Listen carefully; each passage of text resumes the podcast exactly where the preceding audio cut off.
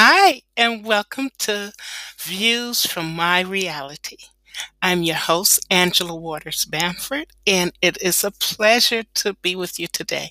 Today is International Women's Day, and I have a poem for my sisters. It's called Be Me.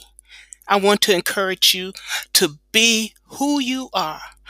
We are all shapes, sizes, colors, and heights, it doesn't matter. It's our inward part that we want to let shine. And so today, please enjoy this poem that I wrote. It is copywritten by me, and it's one of my books that is available on lulu.com. How views from my reality, my inner city blues. All right, so enjoy today. Thank you. Can be free. I don't have to accept what society tells me I must be. My hair, my dress, my weight, my feet, my speech, and hmm, even my teeth is what I choose to represent me. I don't need your approval. I won't accept your shame. I'm not going to pay to be someone else and force my true self to live in pain. You can do what you want. Find another scapegoat for your fear. Get you someone else to torment, cause you won't play that game here. My dignity and my respect is not up for discussion. I know who I am and whose I am, and that you can be trusting. You talking to me? Talk to me about something I don't see. Help me understand something I don't know. But that jealousy and fear, hmm, you know where you can go. I can be free. I will be free. I'm gonna stay free. Cause I'm gonna be me.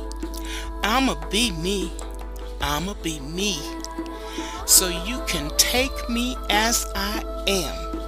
My voluptuous curves, my soft, tender, sweet lips compensate the radius of my tempting, juicy hips. They belong to me, and I choose to allow you to stare. I will even allow you to imagine the scent of my hair. See, this physical outside only hides the beauty that you can't see with the naked eye. The spiritual things God gave me in eternity. So don't get trapped by this beautiful physical frame, because there is so much more to me. Don't waste your time trying to control me. I'ma be me. I'ma be me. Like it or not love you. Thank you so much for joining me today. I'm your host, Angela Waters Bamford, and I hope you enjoyed that. Happy International Women's Day to all my sisters, and I love you all. I'm going to be me. You be you. If you don't be you, you will pay to be someone else, and you don't need to do that. So until next time, be good to yourself.